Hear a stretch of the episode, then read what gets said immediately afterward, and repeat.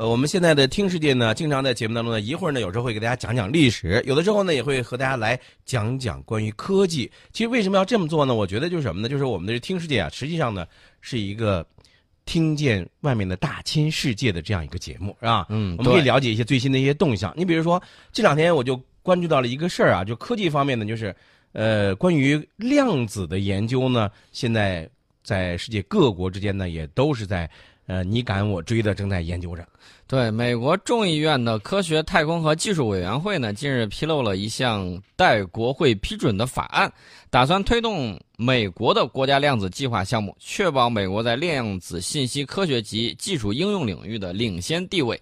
这个大家可以看一下啊，他山之石可以攻玉。我们可以看一看它这个方案都涉及到哪些方面。一个方面呢，就是这个计划持续时间比较长，为期十年。然后呢，在这个方面，它首先要做的就是加大对量子信息科技的这种投资，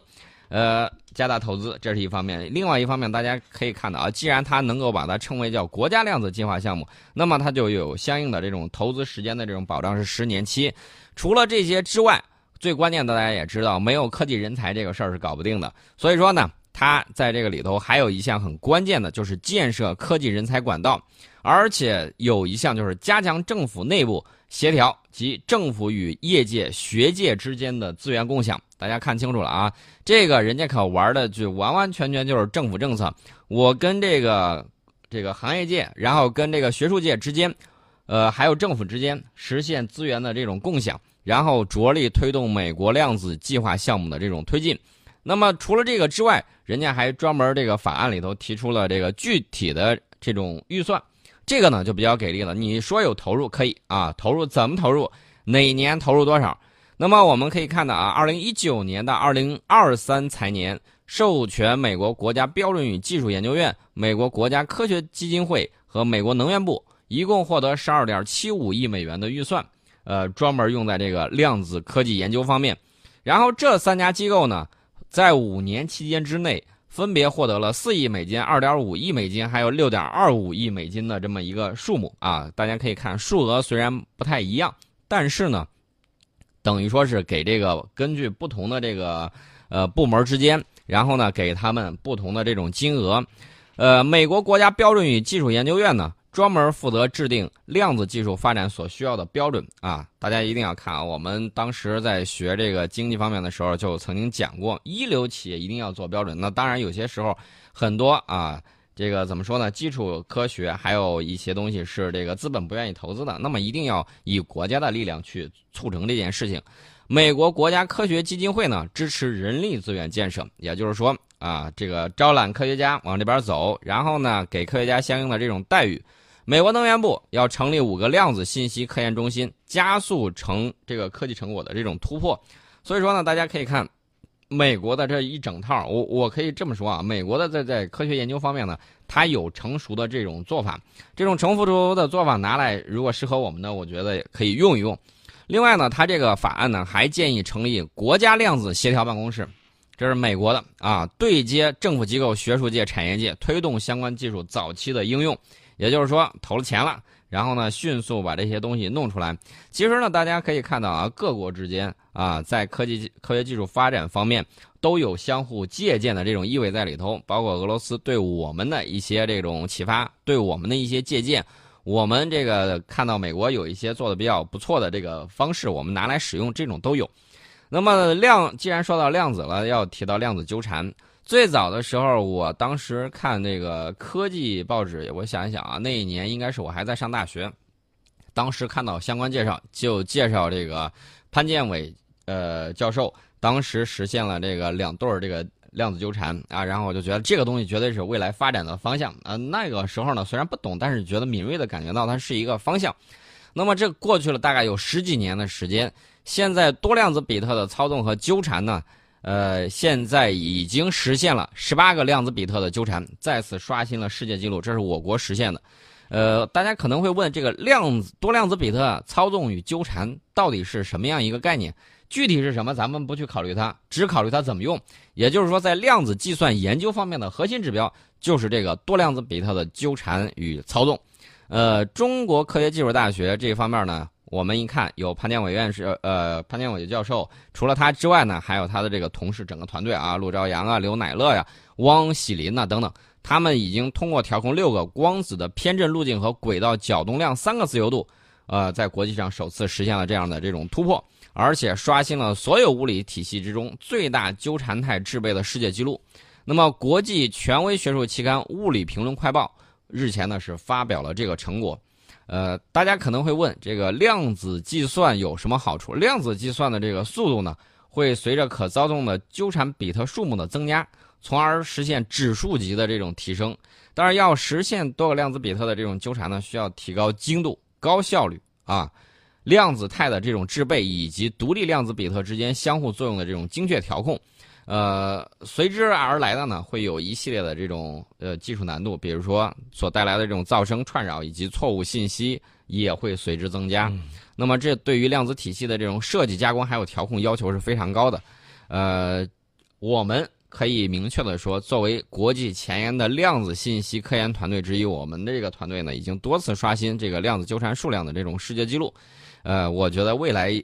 大家可以看到啊，美国啊，之前还有一些人说，哎呀，这个量子怎么怎么样，有一些人有反对的声音。我觉得这个科学提出来这种他的这种疑虑，我觉得是应该有这样的声音存在。那么美国呢，在这方面也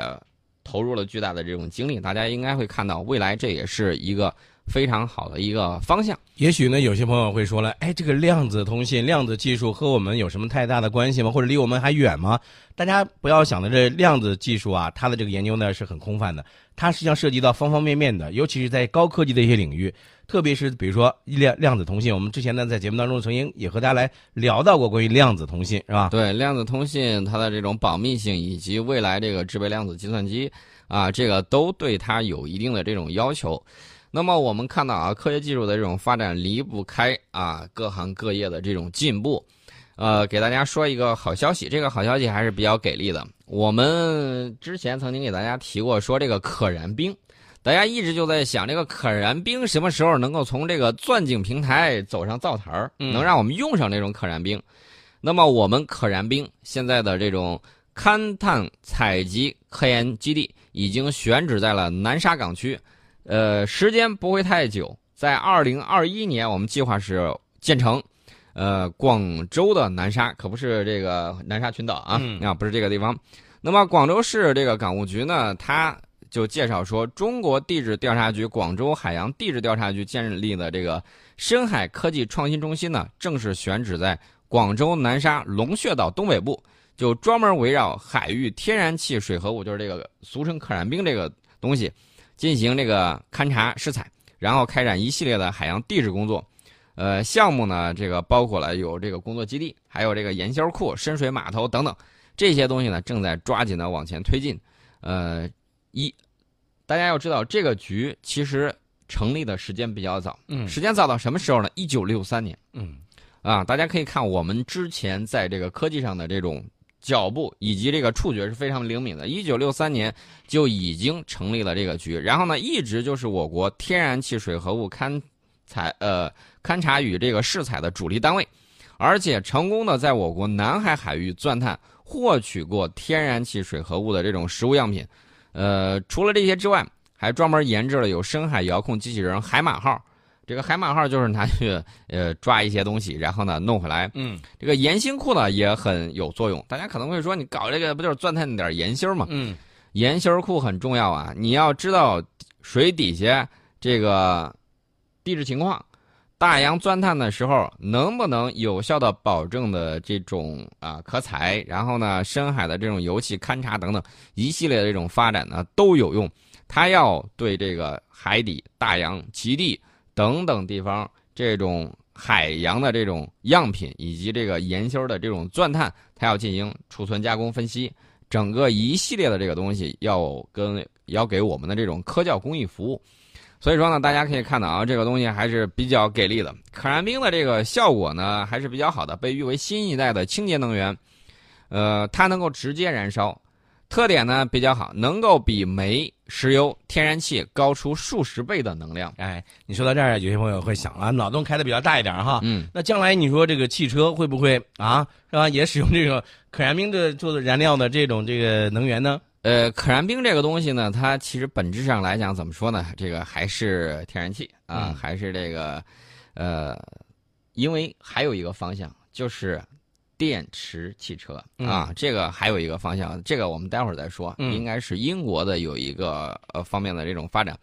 那么这个可燃冰呢，直接燃烧之后是没有渣子产产生的，所以说呢，为什么被誉为新一代的清洁能源？原因就在这儿。但是这个可燃冰的这个矿藏。不好意思，在大陆上是很少有的啊，一般情况下多储存于海底深处，大洋深处啊，开采难度非常大，而且你在开采的时候容易对周边的这种生态环境产生巨大的影响，嗯极容易引发生态灾难。所以，截止到目前，拥有全世界最先进技术的美国、日本等国也没有办法进行全面的这种商业开采。那么，美国有一个科学家叫这个科温沃登，曾经预测过，说全球的天然气水合物资源量相当于二十一万亿吨油的这种当量。最关键的一点就是它是那种新一代的清洁能源，就像刚才宋老师说的那样，它没有燃烧的残渣生成，这个呢对于环境的污染就特别小啊。对，但是呢，在开采的时候，大家一定要注意生态的这种保护。我们国家的这个地质条件呢，初步预测，我国海域天然气水合物资源，呃，这个量呢，大概是八百亿吨的油当量。呃，我们国家在南海北部开展过大呃这个大规模的天然气水合物的调查工作，目前已经完成了高分辨率多道地震十六点七万千米，钻探井是八十八口，总体达到了这个普查的这种程度。重点地区呢，达到了详查的这种精度，圈定了两个千亿方级的矿藏，控制资源量呢分别为，呃一千二百三十亿立方米和一千五百亿立方米，这个就非常非常的这个给力。那么我们可以给大家回顾一下我们这个过去的这个历史，在二零一七年的五月十号，也就是去年，我国成功对我域内可藏呃可燃冰的这个矿藏呢进行了试开采，当时是在南海北部的神湖海域。这个可燃冰呢，就从海底沿着管道缓缓上升，在蓝色的大海之上，这个熊熊燃烧，这就标志着我国首次海域天然气水合物的这种试采的成功。嗯啊，也是我们这个在勘探史上的一次历史性的突破，以后会被记载在这个技术史上的。那么，为了解决这个开采可燃冰的世界性难题，我们一直有科研团队在不懈的努力。呃，主要原因是什么呢？第一，没有成功经验可循，以往的时候你没有这样的经验；另外一个呢，就是储层开采难度比较大，呃，缺乏专用的这种相关设备，呃，所以说呢，这个要把这一整套东西弄成，还是非常非常辛苦的。我们从水深一千二百六十六米的海底，把这个天然气水合物矿藏开采出来的这个天然气，啊、开采出来，然后呢，连续实现了产气六十天。产气的总量呢超过了三十点九万立方米，这已经是世界纪录了。也就是说，产气的时长以及这个总量，啊，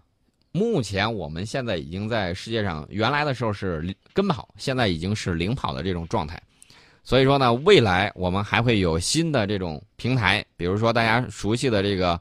蓝鲸一号，啊，这个是我国自主研发设计制造的这种超深水半潜式钻井平台。这个蓝鲸一号每天的租金啊，咱就说这你你不会又告诉我来，陈老师，你猜猜多少钱每天租金？我告诉你我不猜，呃你给我说吧，直接说吧。这个租金每天最低得八十万美元。哎呦，你这个这个数目可是非常巨大啊！你如果把这个东西租给别人，让别人去用的话，那这个数我跟你说，八十万美元不会少了，对对一天就这么多钱。那给咱们的呢，咱们自己的是吧？咱们自己中集集团在做的时候呢，以二十多万美元的这个成本价给试采团队送去了蓝鲸一号，这是大力支持啊！这个东西呢还是非常非常给力的。哎呀，我还是比较希望有一天能够用用到来自南海下面的这个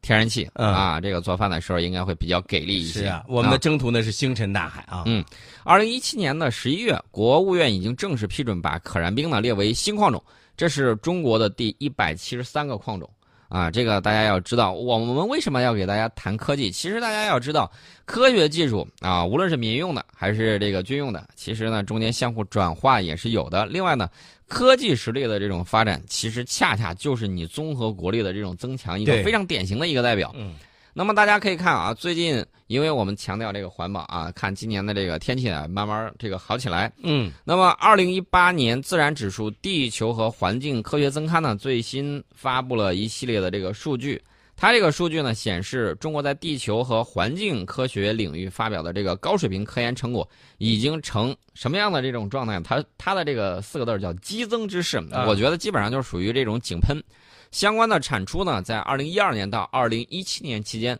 增长了是百分之九十五，这个取代英国已经居于全球第二。啊，大家一方面要看到我们这个增速，另外一方面也要看到最出色的国家是美国。那么这里头有一个排名，美国第一，中国第二，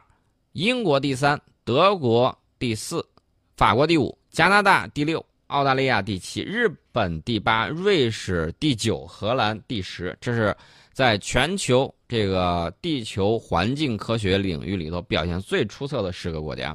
所以说呢，别人有别人的长处，我们也有我们自己的这种短板嗯啊，一定要这个积极的补强。那么，在引领全球这个高质量的这种地球和环境科学研究的全球十大机构里头，呃，中国科学院还是名列第一啊。其余的包括这个大家了解一下，人家这个比较厉害的这个科研单位啊，德国的霍姆海兹联合会、美国航天局、法国的国家科学研究中心。这个苏黎世联邦理工学院、美国加州理工学院、美国国家海洋和大气管理局、美国地质勘探局、美国科罗拉多大学